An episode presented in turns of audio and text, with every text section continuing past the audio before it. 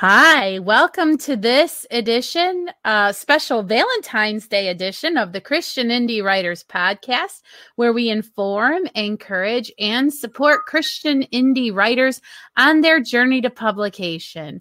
I'm Jamie Hirschberger. I write short fiction under the pen name J.R. Nichols. I am Jennifer Carl Tong, and I write historical Christian romance. I'm Christina Katane, and I write in multiple genres, including Christian dystopian fiction. And uh, do we have Rhonda to introduce herself? Oh, I'm Rhonda. I'm and happy I'm, to be here. and I vacation in Florida, so Jen's gonna make fun of me while I'm not here. I got to tell you, uh, I feel bad for her because I did take a peek today at the Flint, Michigan zero degree weather as I was letting my dogs out in the 69 degrees and sunshine, I was feeling really bad for you all up there in Michigan. I got to say, yeah, say. so I have to start my vehicle up like 10, 15, 20 minutes before ready to go for take the girls to school. And it was like glass breaking. it was so cold that just what little moisture was on the vehicle, it didn't snow, I don't think, or anything, and didn't rain for sure. Like it was like as I'm opening my door. It was just like, oh my word. So I went around, I had to open all the doors because my little my little skinny little girls would not have been able to they have no muscle. They would not have been able to open up the doors. So well, I have to say, yeah, and and I have to say, I do really appreciate the the majesty of a beautiful cold winter, something like a sheet of ice. Like mm-hmm. all of that is really cool that God created, as well as the sunshine and the the green grass and trees. Okay, so um, there's right. a chat going on. The first, yeah, I see, yeah, you see that. All right, let's address this right now. Why do I get the feeling Jen was responsible for the topic this week? Uh, hi, Robin. LOL. I know, right? I can't do it with a British. Hello. I know, right? oh my gosh. I'm so good at that, right? Well, know, um, right? here's the thing. It really kind of wasn't Jen. It was sort of me, only because I was like, "Oh, I thought all right, me." We'll get well, we'll get into it a little bit more when the quote unquote gloves come off. But um, mm-hmm. what we're gonna do is a special "What's Up" segment. We are gonna talk about Valentine's Day gifts, and just because uh, for fun, we're gonna talk about what most women would like for Valentine's Day versus what we would like for Valentine's Day. And um, after conversation with my husband, I changed the thing I was going to talk about. but I will say most women like to be taken out for dinner. I like to get new equipment for making dinner. Do you know what my husband did? Mm. Okay, now okay, so yes, Jen. Background, think, yeah, right. background. Okay, this, so right. but but this it's not what you think, Jen. Okay, oh. so here's the thing. I have this uh, griddle, okay, to make a grilled cheese. You know what a griddle is? It's a handle pan that's flat right? Yes. And it has a very small lip around the edge. And specifically, people use it for making flapjacks, pancakes, whatever you call them, and grilled cheese.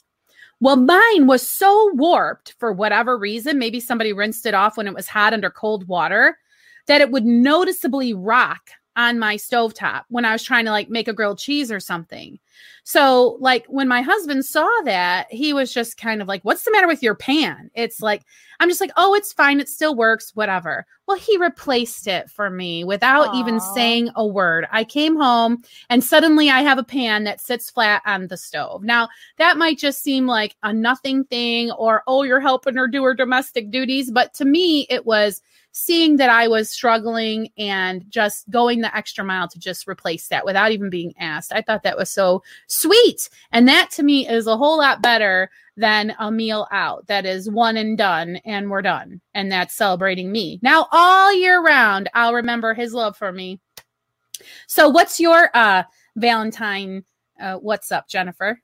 All right, first of all, let's talk about some chat going on just really quick. So, um, Maria says, that's not how I sound. I'm sure. Wow. I'm so surprised. so yeah, that my, was the wrong part of England. oh, for sure. Um, so let's just say that I wasn't really trying to mimic you. That's the only. That's the closest thing I can get to a British accent. I am not an actress, and I am really bad at it, and I know it. I know that I'm bad at accents. I have a friend actually who was an actress, can do any accent. She's just amazing, and um, to annoy her, I used to try to do a British accent. So Well, I was just of trying to be funny. Yeah, speaking of annoying people with a British accent, I remember this one guy being like, "Can you do a British accent?" And so I did. I won't do one to embarrass myself here. But then he's like, "No, I'm not talking about people pretending to be British. I'm talking about like a real British person." And I was just like, first of all, who are you? And do you even know a real British person? And second of all, I don't even know." But he was Right. like, "I do not obviously do a good one." If that's and the, the accents are so different depending on where you are in England. Mhm. It's just like, you know, us up in Michigan and somebody down in Alabama would have a different accent. right or Right. Texas or whatever. Yeah. So you would Right. have to be more specific. What kind of British accent are you looking for? What else are we missing in the chat, Jen? Anything Um, relevant? They're all talking about how bad my um my accent is. Not everyone is not Not everyone is near London. I get it. The only thing I know is like a, I guess it's like a Cockney accent. Like it's a little wet in here. Like it's. I know it's bad. I'm not actually trying to pretend like I know it's good. I don't. It's not good. That's what Um, makes it so funny. Sage Gordon Robin also. say that Oh, was- yes, very nice husband. Yes. Yes. Oh, Robin. Yeah. Thanks. What did Mhm. Sage say? She said Oh, similar. She said, yeah. "Oh, how sweet! What a good husband he is. Yeah. He is. He's great." So, um, Right. what is your uh, Jennifer? Your special Valentine's Day? What's up? What is yours? All right, so we discussed that we were going to talk about what would be the ideal Valentine's present for us as individuals, and then I feel bad because my I woke up this morning, my husband had bought flowers. So not only Mm. my husband leaves at four thirty in the morning, so he bought flowers yesterday and had to hide them somewhere. I don't know where. And I wish I brought my card over here because he did it at four thirty in the morning. I'm not sure who Jem is, but he, he did it in cursive and he wrote the card to Jem. But I don't so want to tease him because it was very nice to buy flowers for me because he never does. so but- hopefully he doesn't listen to this. I, I, That's hopefully, so sweet. Well, hopefully he doesn't have a girlfriend named Jem and get our our gifts confused. I don't know. Um, If you were going to have a girlfriend, though, that would be a good idea. That'd be a very they good had the idea. Same name. yeah, so Mm-hmm. that you know, right. But yeah. what we were discussing before was if I were to pick my ideal Valentine's present, I had seen, you know how your ads in in Instagram will they they look at what your search history there was something yeah, a yeah, month. yeah. Mhm. and I got an advertisement for this like box. You could order this like the ultimate post-it note lovers box. And it was amazing. It was a big box full of everything post-it note. And I was so excited. I clicked on it. It was like a hundred dollars. Like, no way am I gonna spend a hundred dollars on post-it notes. But like then I started thinking about that, like, yeah, like that would be a great Valentine's present. That would show somebody that they knew me. Like if they Uh-huh. if they gave me post-it notes and maybe highlighters for the color pens- plotter in your Yes. life. yes, for the plotter in your life. I would be like, oh, you you see me, you see me. yes, yes, So, that's hilarious. Forget Uh, chocolate, forget like well, the flowers are beautiful, so thank you, hun- honey. But um, yeah, that was what I was gonna say was would be my ideal present was post it note. Hilarious. What about you, Tina? I know that you have a nice non-traditional Valentine's Day type gift that you would prefer to Well, the in a perfect, yeah, in a perfect world, I would have a live-in maid, but not really. hmm Um, that's not going to happen. Yeah, you should have heard the discussion we had about like, oh, is that maid named Rosie? No, that's the robot on the Jetsons. Oh, is that maid named Florence? No, that was the Jeffersons. You were trying to remember like Alice from the Brady Bunch, right? Wasn't that what you were trying to remember? I don't know. No, I was trying to remember the robot from the Jetsons. The robot from the Jetsons, yeah, Rosie. Mhm. Um, but I have to tell you a story because when I was first married, I love cats. Um, and I was also the musical? Because No, no, if no. so, we are no The- longer friends. the sweet little. Um, why are we no longer friends? Oh What? my goodness, cats! Are you kidding me? I've never seen it. oh, don't. Okay, Oh, come on, you have to see. You have no, to, no. okay. you Let me to. finish my story. It's like you I'm have to to see change- Napoleon Dynamite. It's bad, but you have to see it. Okay. All right, go ahead. Uh, anyway, I kept going on and on to my husband about how I wanted a kitten, and he was like, you know, he's Italian, so if you know Italian men, then you you can you can see this in your mind. He's like, no, we're not getting a cat. They're useless creatures. no, we're not getting a cat. Uh, they're useless Well, without the accent. Oh, He doesn't have the accent. What? No Any- comments about Jamie's Italian accent. You attacked me for my British one, but everyone's okay with Jamie's Italian. Just saying. Well, poor Anyway. Tina. She's Tina, to we have- We have completely hijacked it. What's up? okay, did you did I'm you used tell us it. yet what your gift is? That is your favorite gift. no, because I was trying to tell a story to get Sorry, there. go. I want to drag it out now. All right. Did you get a kitten? Come on. Yeah. So he comes home. He comes home. It wasn't Valentine's Day. It was like halfway between Valentine's Day and Easter Mm-hmm. with this little black ball of fur. He was and gave him to me, even though he hates cats. So it was the So- stuff he cleaned out of the hairbrush, or was it actually a kitten? No, You it was a little kitten. black ball of fur. Oh. He had gone to buy a lawnmower from somebody, and they had kittens, and he came home with the kitten and the lawnmower. So, Aww. and I had him for 15 years, and he was the love of my life. Aww. So- So now I would really like a bunny.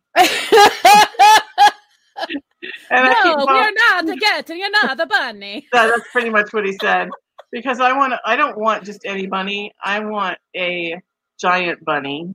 Oh, Like, that's the size those of a Finnish dog. bunny- Yeah, Yeah, That's, and it has to have lop ears. Well, I've got to say, if So- anybody has proven their ability to care for a rabbit properly, it's you, Tina. So, I mean, I would, you are like, I would never recommend a rabbit for a pet for anybody. But after witnessing how thoroughly you've researched and how well you take care of Charlie, I don't see why he would hesitate, except for just the fact of like, because I mean, it's not like all the work's going to fall on him, which would be my objection to getting an animal. You know what I'm saying?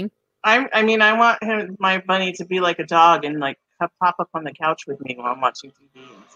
Aww. So I think that's the part he objects to. Aww. Um. Anyway, so that would. I he keeps saying no, and I keep putting these memes on Facebook. I, I think I just put one. It was either last night or this morning.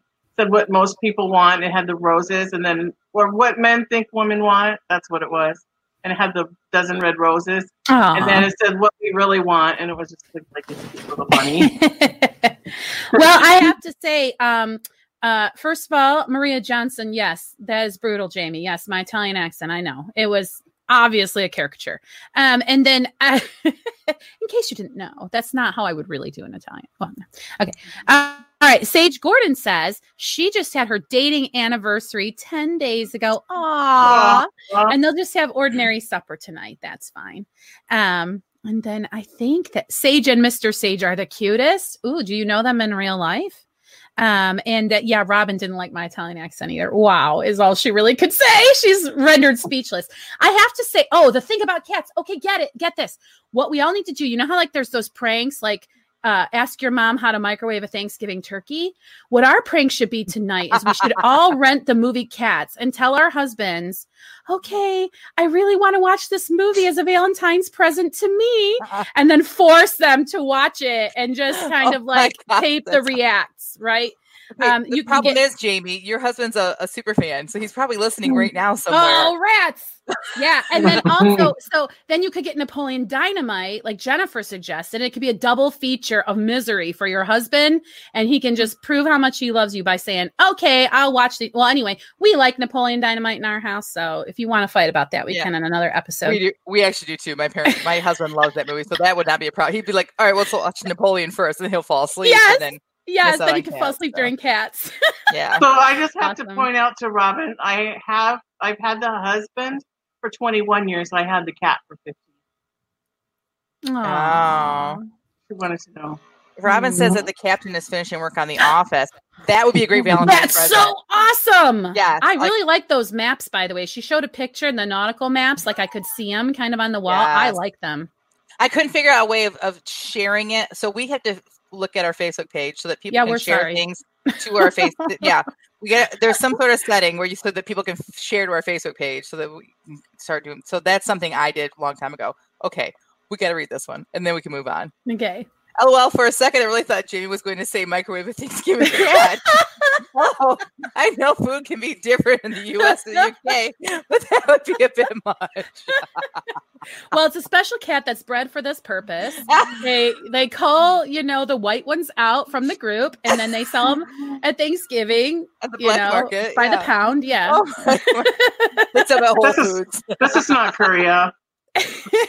It's in the Whole Foods in the yeah in the Okay, section. so All here right. we go. Let's move on to the Oh. topic du jour. Ding, ding, ding. In this corner, we have Christina Catane, the Oh, no. challenger. and in this corner, ding, ding, ding, We have Jennifer Tong, the champion currently. Okay, oh. so um, basically, what this is Wait a minute. So how did she end up the, the champion? Um, I don't know. Like she logged on first. Okay, so um, here's the deal.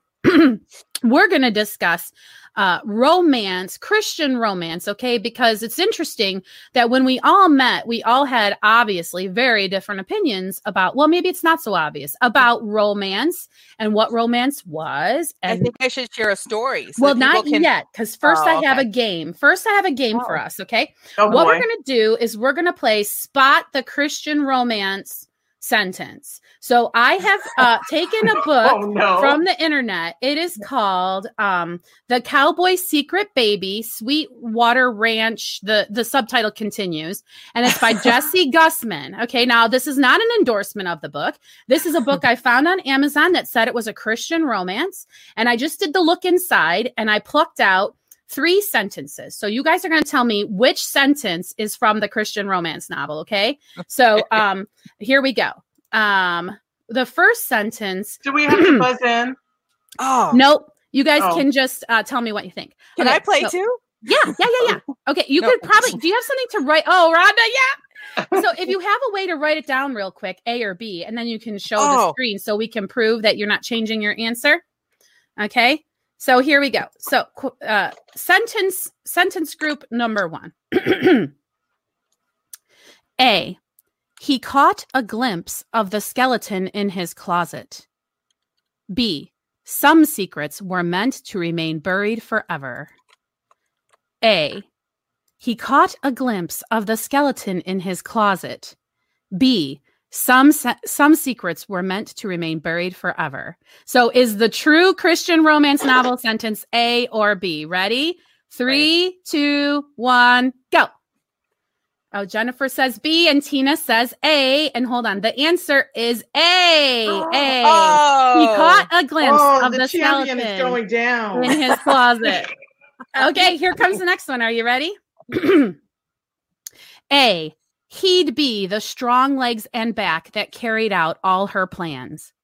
Or B, his well developed quads strained against the fabric of his Levi's as he strained to lift the boulder.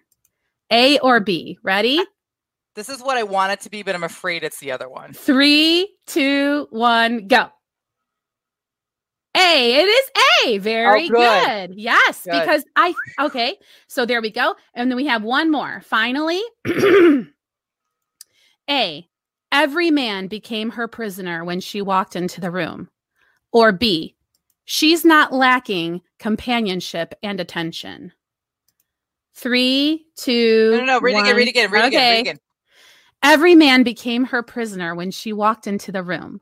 Or She's not lacking companionship and attention. Three, two, one, go. This is the better line. A and B, and the answer is B. B ah. is the ah. answer. So, how did you guys do at home?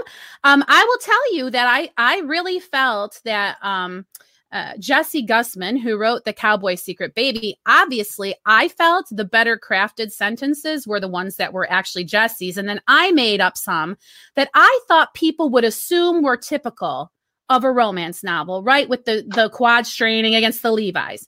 So, right, so I was so, intentionally so, trying to fake people out. So that last one, you wrote that first sentence, A? Yes. That's a great sentence. I'm taking it. Oh, thanks. It is a really good sentence.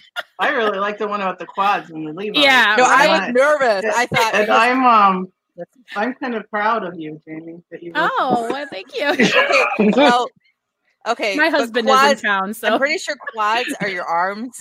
No, that's biceps. Quadriceps are your your front uh, thigh muscle. That's your quads. Oh, okay. All right, see, so I don't write like that. That's so okay. I was a little nervous though because I have read Christian romance, and I was like, yeah, and then your hams are the muscle attached to your glutes. Anyway, um, okay, so the point is, um, I think a lot of people have mis misunderstandings about Christian romance, particularly because the romance genre can be quite like I mean, pornographic, let's face it. And I think that a lot of Christians kind of bristle reflexively. So, Jennifer, why don't you tell us the story that you wanted to tell us before our little game? Okay. So, we were um, when we were first a very new writing group, my our very first meeting at Rhonda's house. Actually, there were six or seven of us that showed up there, and she had a big dining room table, and we were all sitting around it. Rhonda is sitting at the head, I'm at the other end, and so there's people on both sides. So we they wanted we wanted to introduce ourselves, and so we started at next to Rhonda and worked our way around. So I'm about halfway through the group, right? And one of the the first the second person and i'm not going to say who it is because I, I, I have a memory but i'm not sure if it's right but um people that i love now didn't know then but love them that love them now. Um one of them was talking about what they write and they say well i write lots of different things but not christian romance. Like no. And then the person sitting next to them is like oh yeah no. Ugh christian romance is the worst. And they they have a little conversation at the table about how terrible christian romance is. And then it's my turn to go. and I just have to say, I was sitting to your left, so those two people could not have been me. Uh huh. This well. is true. You were. I do remember that. Because I didn't get to sure? go. To, I'm positive.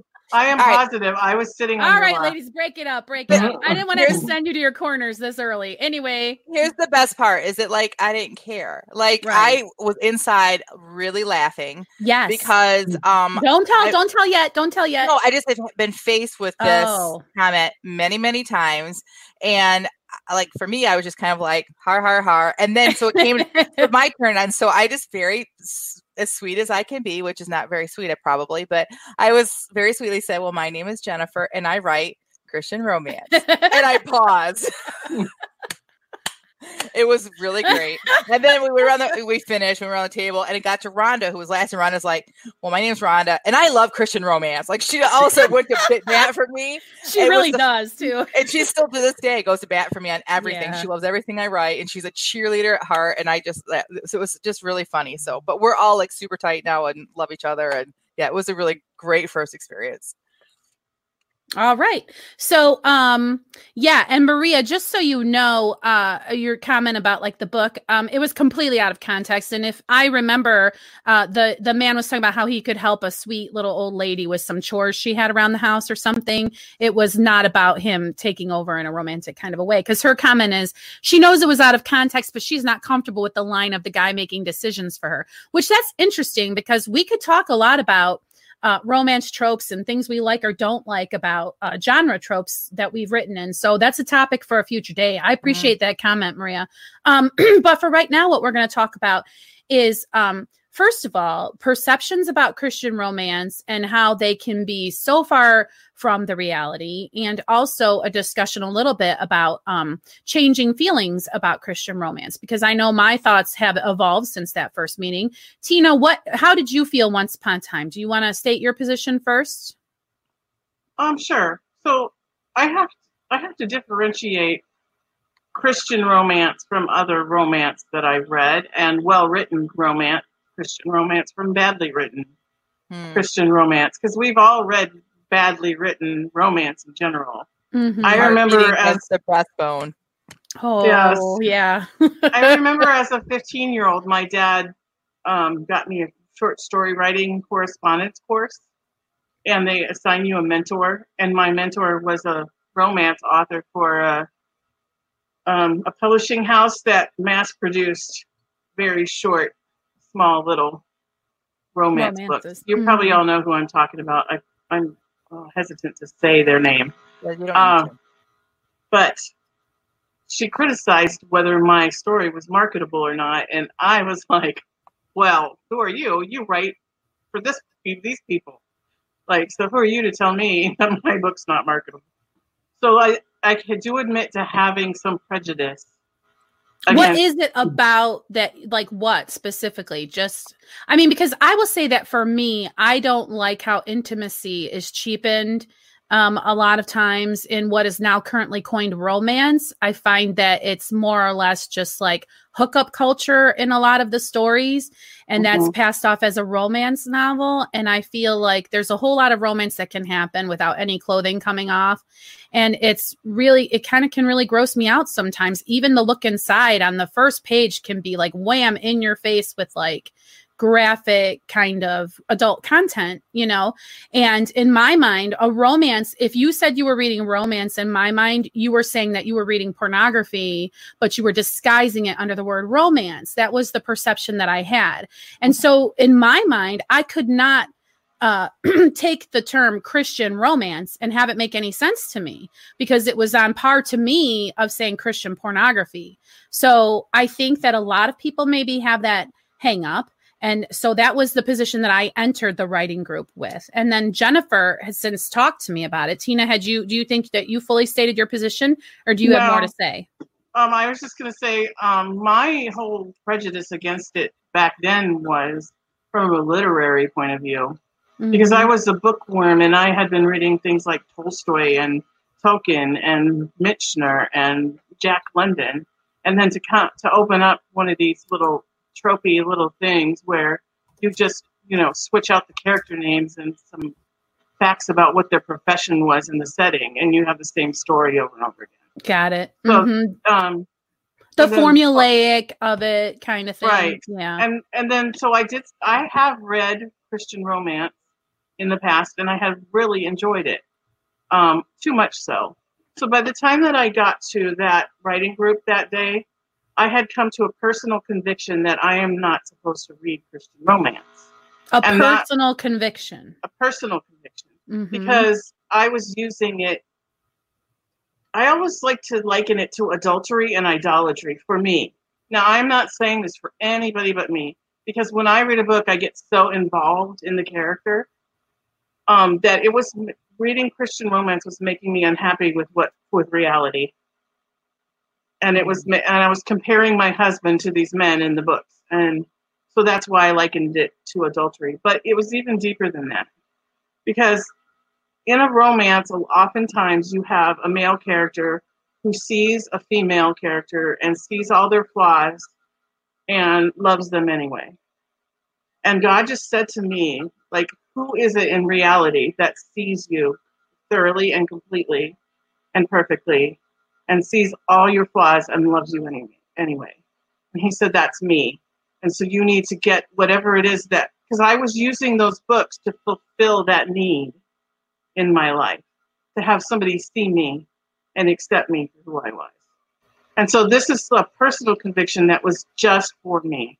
So I'm not saying that anything against Christian romance. I all. appreciate that because I feel like, you know, we all have uh, things that might be lawful but not expedient, right, in our lives. And so we have to be careful right. to be mindful of that. So we've spent enough time kind of on the uh, case against, so to speak. Um, Maria Johnson was saying, not that I've read erotic novels, but I imagine that possibly it could be written more well. So novels that don't feature erotica might not have as good of writing. Okay. So yeah so the so i mean i guess kind of like if you're kind of like avoiding swearing can sometimes make you have stilted dialogue with your characters right like land sakes millie you know gangsters wouldn't say land sakes millie right like gangsters yeah. might say something a little stronger so i guess the argument could be that erotica quote unquote needs to be included but i would kind of say um, I I think that that's probably like the mainstream people will be looking maybe for a love scene. I don't know, but I wouldn't say quality of writing would suffer. What do you ladies think?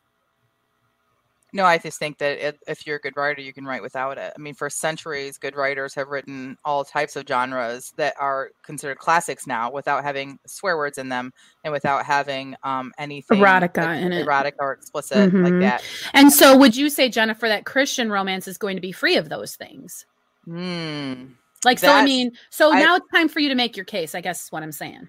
Okay. So are there rogue Christian novels out there that should not rogue. be labeled should not be labeled Christian? Yeah. Yeah. Wow. So as a consumer in all things, you need to be diligent in what you are buying and what are you what you are reading.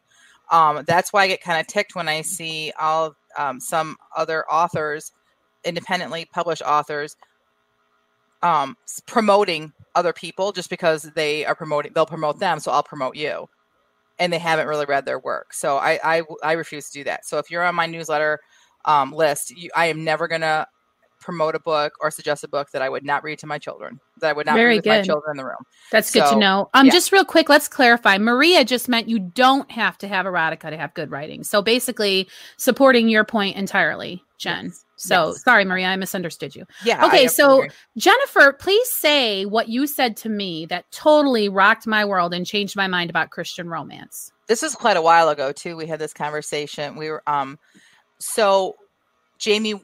I don't remember how what conversation we are having, but I what I said to you is I shared with you that growing up, my grandmother, who was a pastor's wife, is the one that started me reading Christian romance, and she bought me my first Janette Oke book, and um, I fell in love with it. And at that time in my life, as a I started at twelve, and as a twelve year old, and growing up through my teen years, when the rest of the world was telling me that it's okay to have sex before marriage, when the rest of the world was telling me that this is how you fall in love nowadays, um, is you Take um, off your clothes. take off your clothes or you let boys kiss Yeah. you or Mhm. whatever was happening 12 year olds 13 14 all the way to 18 what the people around me were doing and what the world was telling me was fine i was able to see a in a christian book i was able to see god's love the way he intended it i was able to see characters real or not because when we write we know that some reality kind of flows into our writing but I was able to see characters that were able to fall in love in a way that also glorified God. And I knew in my heart that that's what I wanted. I knew that it was possible. It wasn't just the Bible wasn't just this old antiquated um, book.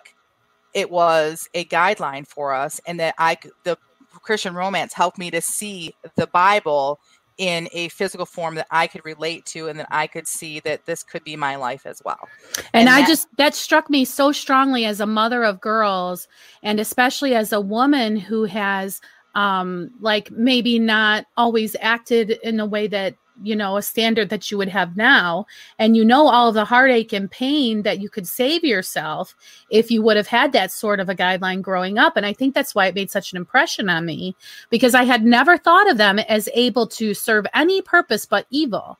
And so for a Christian romance to have such a godly influence on your life and to really help you uh, maintain your purity and your commitment to God's best for you, really, Mhm. it was just just enlightening to me beyond and suddenly i became a huge fan of christian romance because it gives girls little girls who want an escape who really aren't into like you know the harry potter thing would would have something safe that they could read and enjoy that was going to model god's best for them And there are studies that show that young girls, ages of 12, 13, 14, that that's the age when you see these girls get really into boy bands. They get they really get into like young actors and things like that because it is a psychological thing that that young girls do that they start to imagine what it would be like to be in love. They're not Yeah. old enough to be in love. The emotion, the the hormones are kind of starting to come in there, but really it's more about the the love of it and to feed our girls like something that is christ-like to me that is like and i don't write books for young children i write books for women but i read books at that age for them because that's what i wanted i wanted to dream about the future right. and so um so i think that, that that it does do that it also is entertaining and i i see um tina's point and if that is something that someone struggles with then yes and then romance is probably not what you should be reading completely but agree. if it is not something that you um, struggle with then reading these these stories that encourage love um, in God's a Christ-like in God's way, I think is a really great form of entertainment for a person. But I also think too, that there's also like even in my own writing, I like I think there are also shortcomings sometimes in Christian um, writing. Like I love Karen Kingsbury because some of her book, a lot of her books deal with love, not just new love, love within marriage, abiding love Yes, and that's something I want to eventually kind of once if God will give me a you know He's given me that that remember that older character that I keep those older characters that I keep writing yeah in yeah my short sprints. love So someday I think that God is going to open that door and I'm going to be able to write some um, abiding love romance because romance doesn't end when you say I do. So I'm hoping to do that too. But I think that where I'm at right now, I'm really loving it. And I feel like this is what God's called me to do because it was so influential on me as a young woman that I want to do that for other young women, as well as the fact that I just love it. I really enjoy reading it. I really get excited to read a good story that about two people that love God and fall in love with each other. It's just yeah, that's very I'd, sweet. I'd really like to um, go back to the the point about um, how reading these can help you spiritually sure. see God's plan because um, even though I don't read Christian romance, it was about six years ago, maybe, or maybe five. I was doing a women's Bible study from the book of Hosea, and I actually had all the women in my Bible study buy Redeeming Love by Francine Rivers and read it alongside um, the Bible study into Hosea because it brought to life in a real way that you could connect to what was happening in the Bible, that which can sometimes be confusing. You know, it has kind of weird language sometimes, and it's harder to connect to that. Um, and so, and she did such an awesome job, yeah, in that book of driving home that spiritual truth that was found well, in the Bible. Well, and it's uh, very, very, very good, Tina, that you brought that up because I'm feeling like we're kind of coming to a close of our topic today. But I think it's a really super good reminder that God is the origin of all love. And the marriage picture is a picture of the body of Christ and the, the reunion that will happen someday and the gathering together of his people to himself. And all of those kinds of beautiful things are pictured in the picture of marriage.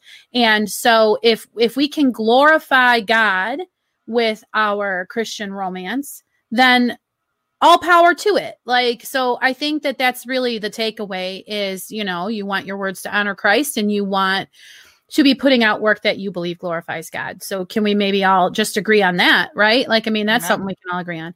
And um great. So uh, i think we can move on. The chat looks like it's really on fire. Guys we really appreciate all your participation and we're sorry that we can't uh, read all of the comments, but we do appreciate that you're all here and listening. Did you see anything, Jen, that you needed to pull out there, or? Uh, they're just kind of general chatter. yeah, well, they're having a great conversation. They are. If you are listening to this podcast, you might want to head over to YouTube and just read through the comments. There's some really great comments. We don't have, I don't think, time to go through all of them, but we appreciate our our faithfuls for coming in and, and chatting it up. So we one more thing I wanted to say: if you're ahead. if you're looking for, if you'd like to read a romance that is um, abiding love, um, if especially if you're struggling in your marriage and you're just looking for some hope, Karen Kingsbury, I cannot say enough. Um, I would say start with her uh, "A Time to Dance." It's um, it's not part of her larger series that she writes, but it is about a couple that is struggling in their marriage. There's two books, really, really good. Like it's very encouraging, and I think that it's kind of eye opening too because I think that um, everyone has struggles in their marriage. So well, and if you want to read some really uh, fun Christian romance, I recommend Jennifer Carl Tong's series. I'm not even joking. Like we should plug you since we Thank are you. talking about Christian romance.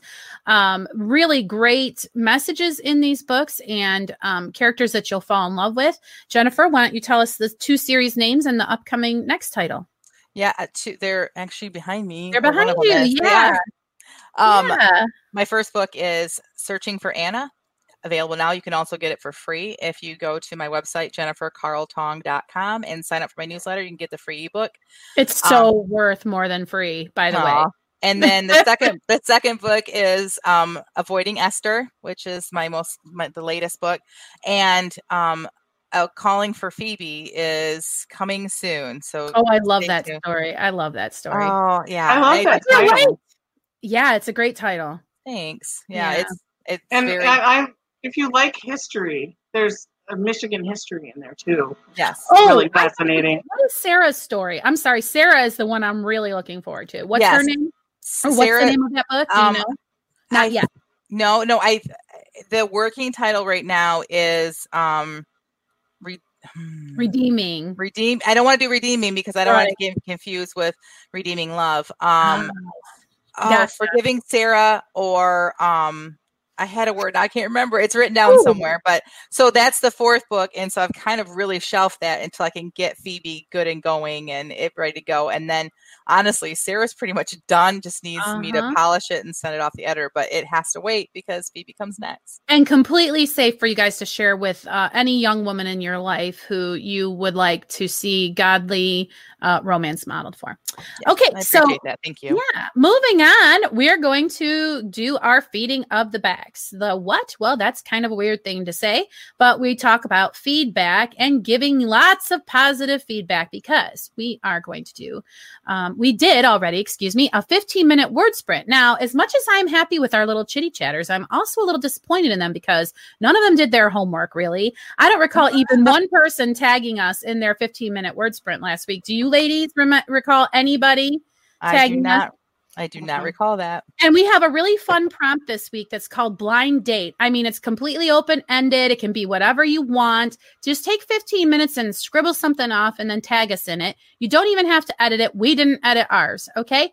Um, and so that's why we give only positive feedback during uh, the feeding of the backs. And uh, in my traditional way, when I am hosting, Jennifer goes first. So, Jennifer, tell us the prompt and please share your little story with us. As Jamie said, the prompt this week was blind date. And that was it. and I did not pick it. I did not pick this topic, and I did nope. not pick this this sprint topic, but loving it nonetheless. So here's mine.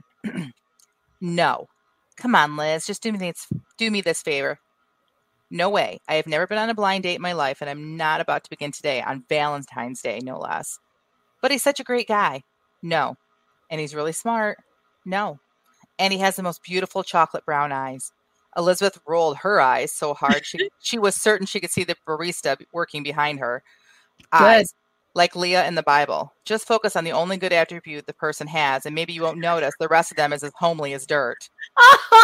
Oh, no. Not interested, Liz said. Why not? Mandy asked. He's got a great job. Well, he just switched jobs, I think. I'm not sure what you'd call it. No. And he owns his own house. Unlike the Mm. last three dates she'd gone on, Liz mused. She swore if she met one more guy in his 30s still living at home with his parents, she was going to scream. Listen, Mandy, there isn't anything you can say that will convince me to go on a blind date with your obviously desperate, out of work, homely as sin friend from college. Oh, no. Mandy bit her bottom lip and looked sheepishly at her. What if I told you he was already here? Dread filled Liz as she watched her friend's eyes lift from her to settle somewhere over Liz's head. She sat frozen in her friend's as her friend's lips t- straightened into a stiff smile and slid out of the booth. I'll just let the two of you get acquainted. acquainted. I'm laughing at my own writing. Liz refused to turn and look at the man who had no doubt heard every word of her last sentence.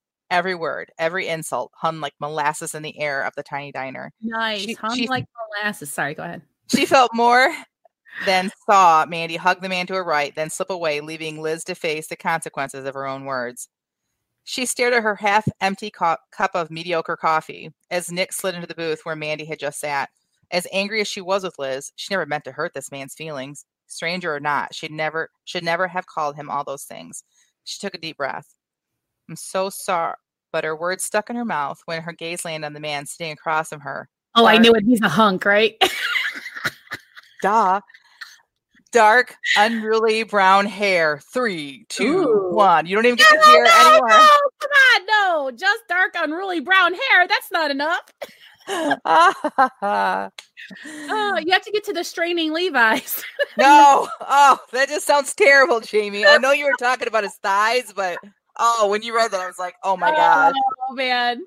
Oh, that was so good. Jennifer, see, I, I just can't help but notice just how your writing has just become so like like it's totally your voice, but just like you've grown up somehow. I don't even know how to explain it. Like you have these really cool ways of peppering in description that doesn't feel overly descriptive. Like you talked about the mediocre coffee, and you would think calling coffee mediocre does nothing, but just in the way that you use the phrase, it said so much because of the way that it was kind of thrown in there. Do you it know what I'm saying? you about the diner and everything, right? Yeah, yeah. Are, so. You know exactly where she is just because you called that coffee mediocre, for example. And then the hung like molasses in the air all of that was just perfect amounts of description, which normally, you know, I hate description. So right. I loved it. Loved it. Thank you.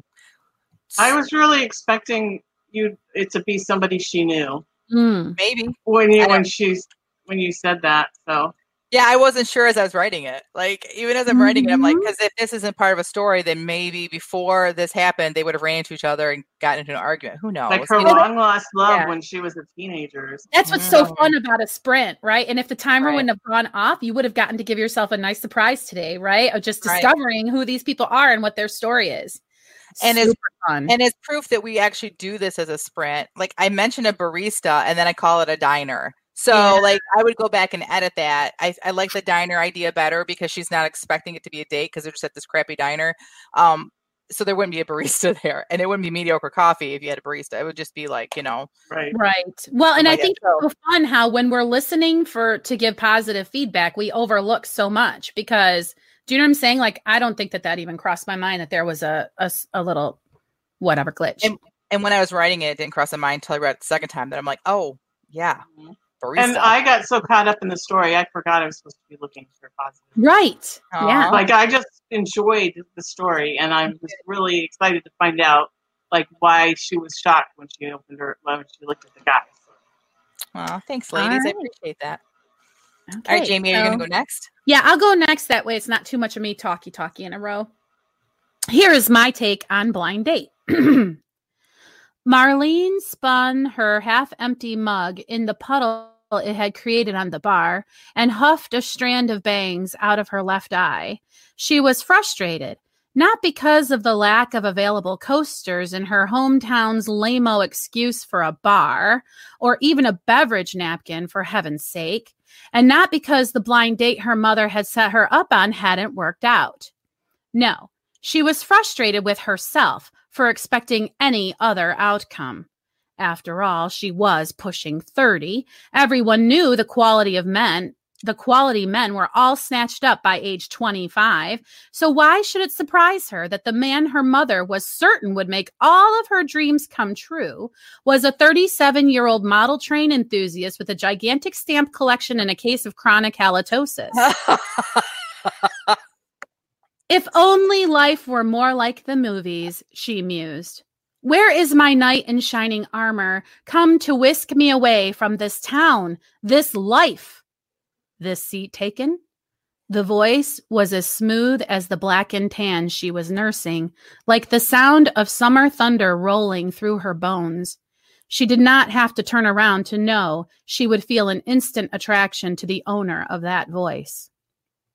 It is now, I suppose, she said, and to delay the gratification of meeting the owner of that voice, she focused on her purse, fishing around inside as though she'd misplaced something important. When she came up for air, she brandished a tube of Love That Red in a pocket mirror. Her mother would have scolded her for reapplying at the counter, and that was exactly why Marlene did so as often as she could. Of course, the pocket mirror expanded her peripheral vision to the degree that she could surreptitiously get a gander of the man who had brought her back to life with those three little words.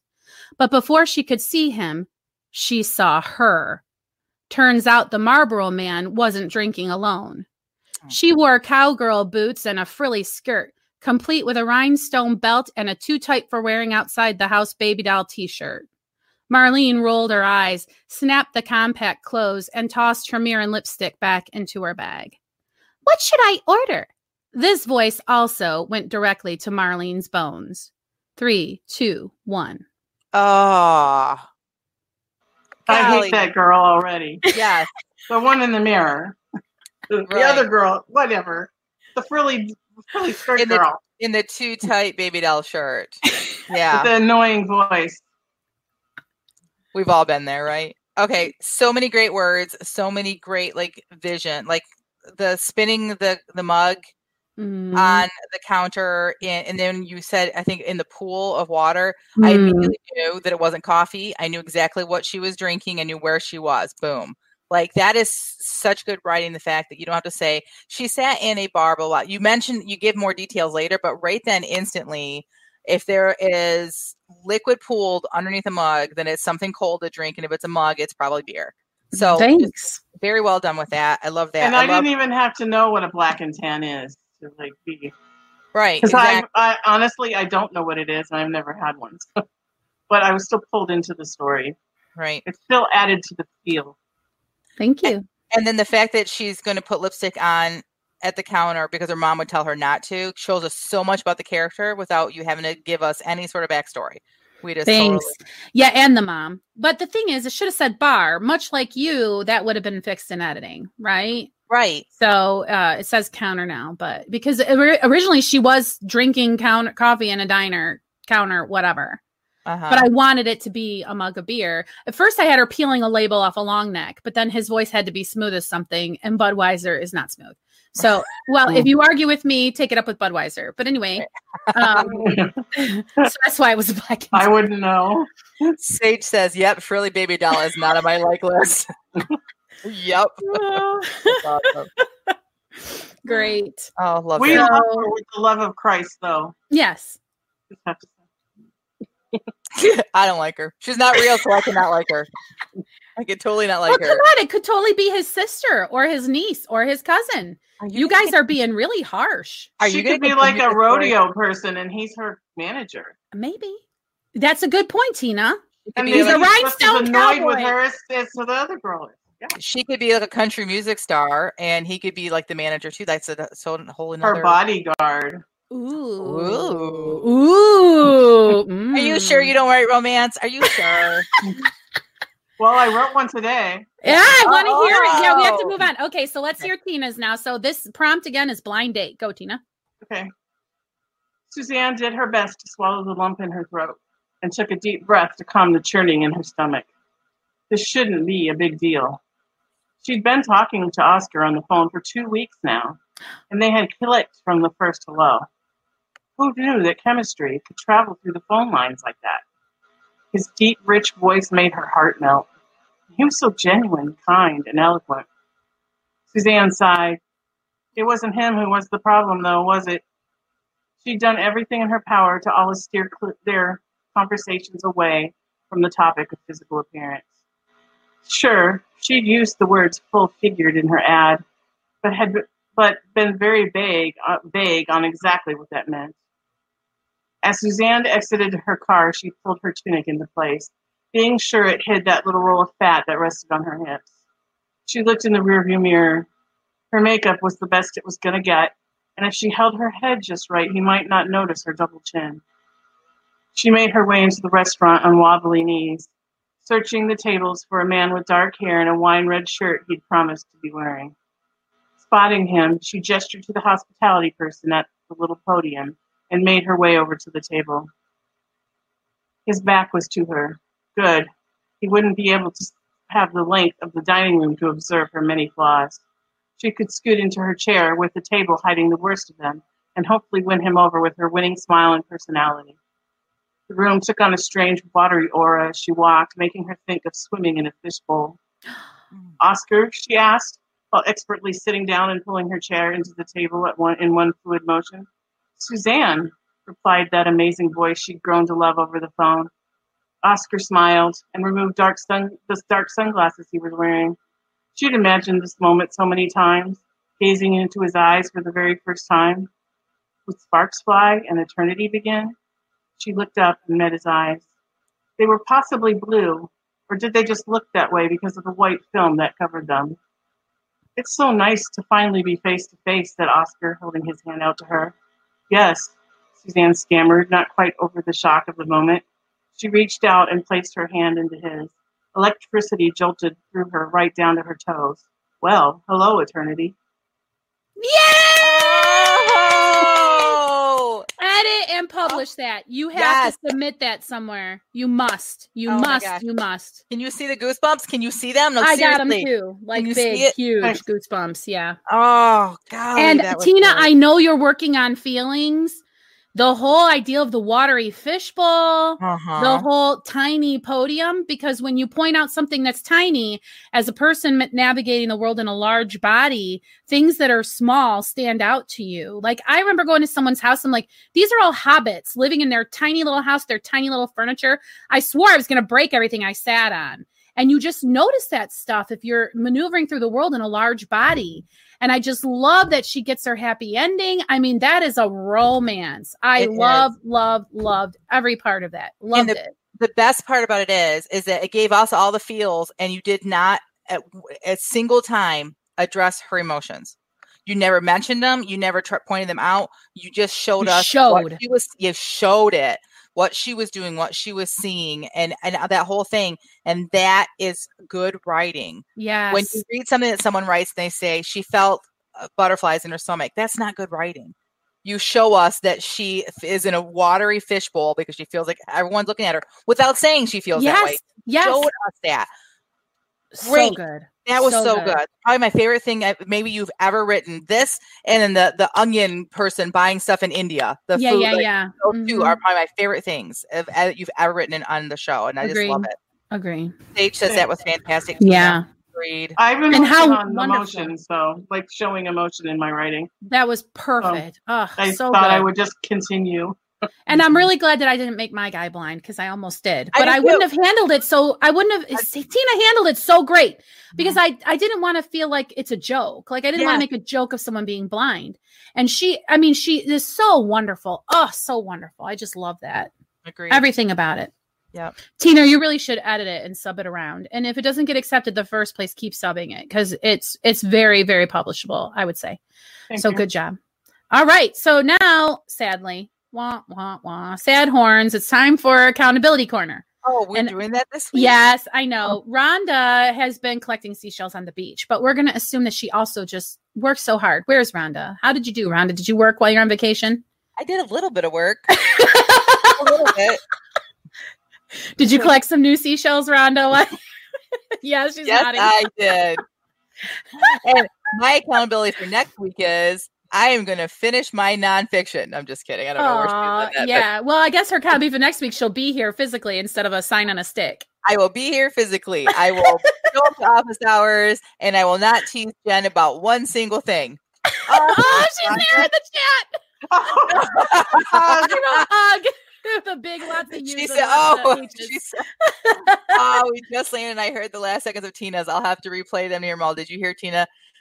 Did you really get Tina to write a romance? Yes. And then she said, "Oh, Yes, yes, yes. Tina actually wrote a, a really good romance. Like she slayed Yes. today, honestly. So great. So, um, uh, Tina, what's your accountability for this week? What, how, what did Um, you promise last week? How did you do? What's up for next week? I honestly I don't remember what I promised last week, but I have been working on. Uh, I got some stuff back from my editor. Oh, my phone's pointing the wrong direction. Um, and I, ha- I have a little bit of work to do um, on the on the emotion.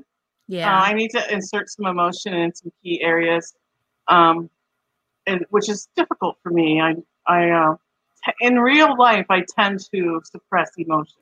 yeah. We were talking about And so- possibly doing an episode about that eventually, right? Yeah, and so I, my character was suppressing her emotion, but the reader needs to know her emo- emotion. So I'm working on that, and so that's kind of where this sprint came from because I've been doing some exercises to try to get in touch with that.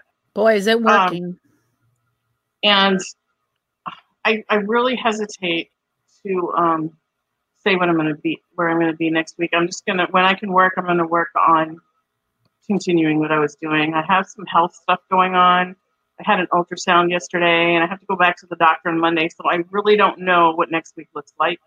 By so you Tina- need like a bye week, right? Oh yeah, Tina. Yeah. you had ultrasound. You're are you pregnant? Yeah. Do you know the no, I gender? also Or you can have a pregnancy reveal cake. and it was negative. Like, they did. A, I was cracking up when I looked at the lab slip, and they were going to do a pregnancy test. I yes, just have to because tell you. your your troubles were of a certain nature that made you fairly confident this was not a situation of pregnancy. right. Let's be done. Not only that, Yes. I had my tubes tied 16 years ago. oh yes.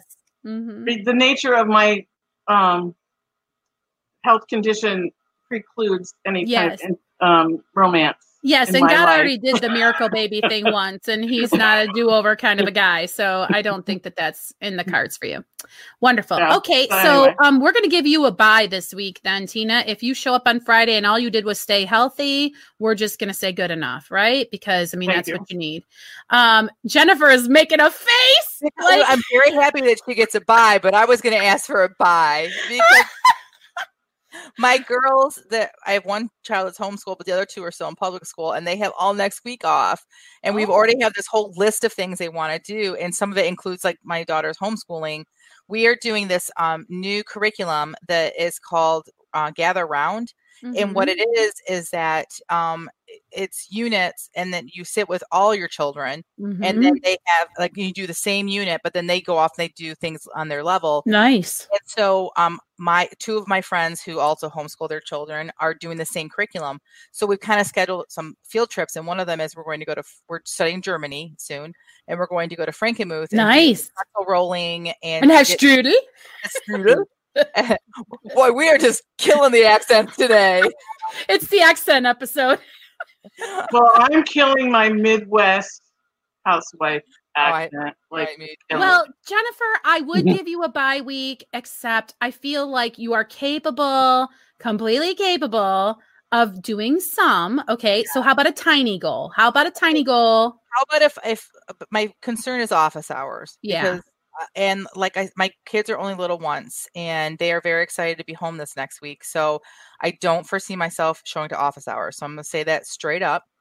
Um but yes um i how about if i can get through chapter 16 next week? Great. I because i am like finishing up 15 because it was a total rewrite actually it was a new a totally new chapter and then 16 if i can finish through that then i'll feel pretty good because then i will be exactly halfway through the book. How's that that Is sounds that great. Still moving. I'm forward. sorry, I got a little bit distracted by the chat because um, who is it in the chat? Uh, Sage said she's had a hysterectomy and her general practitioner still asks her if there's any chance she's pregnant. Mm. That takes the cake, I have to say. Right. Oh my goodness. Um, so Barb has written nine thousand words on her Nan not. Yay, Barb. She's saying only like 9,000 words right. is nothing. Good job, Barb. Robin says she finished her outline thingy she was working on. She needs to review it and send it to her editor. Good for you, Robin. That'll be a fun day. You're going to have something checked off your list.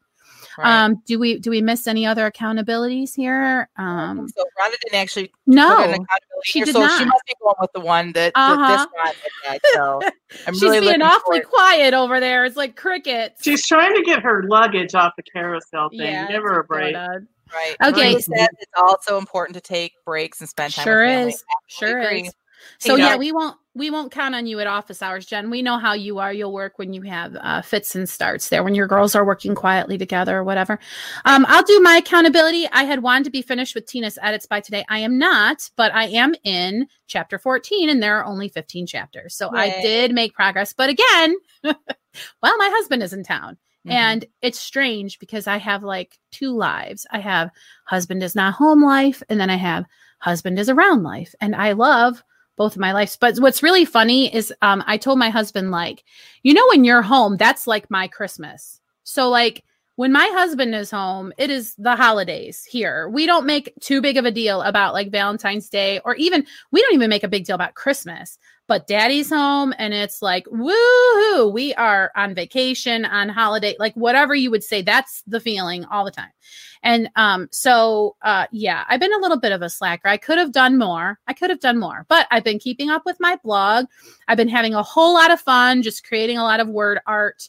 And um so I'm really happy with the progress I made this week, in spite of the fact I did not meet my goals. But I would like to be finished with Tina's edits by next week Friday, by next week's podcast. That's my like I'm committed. I mean, it's only one and a half chapters. Come on. So I'm committed. You can do it. Yeah. For sure.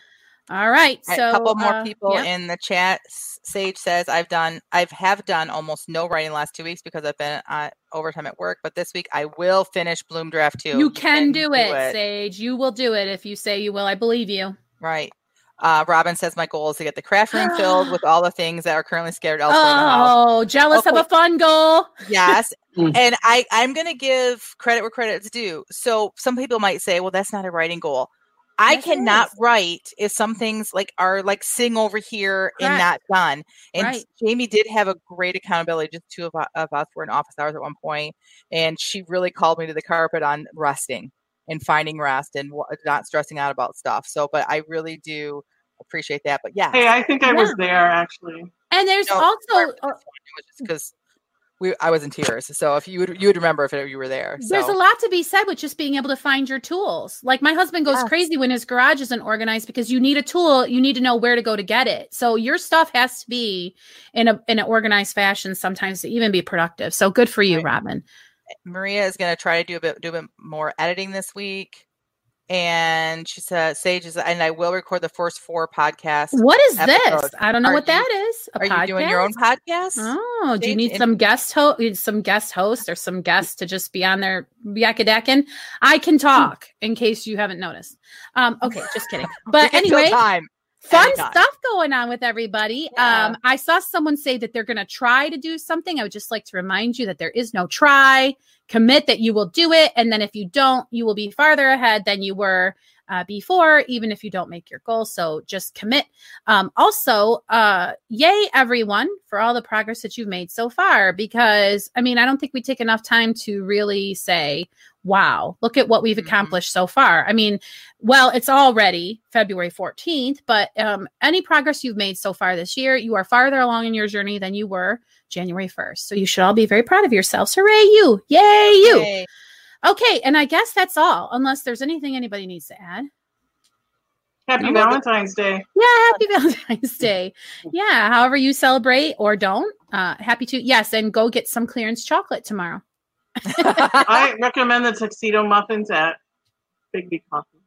Tuxedo muffin? I don't have Biggby Coffee. Stop. Uh, well, I guess you have to like get your paybacks since I have 69 in sunshine and you guys have mm. zero degrees in gray sky. You can have your Biggby tuxedo muffin. I'll let you cheer yourself up as you're shivering eating it.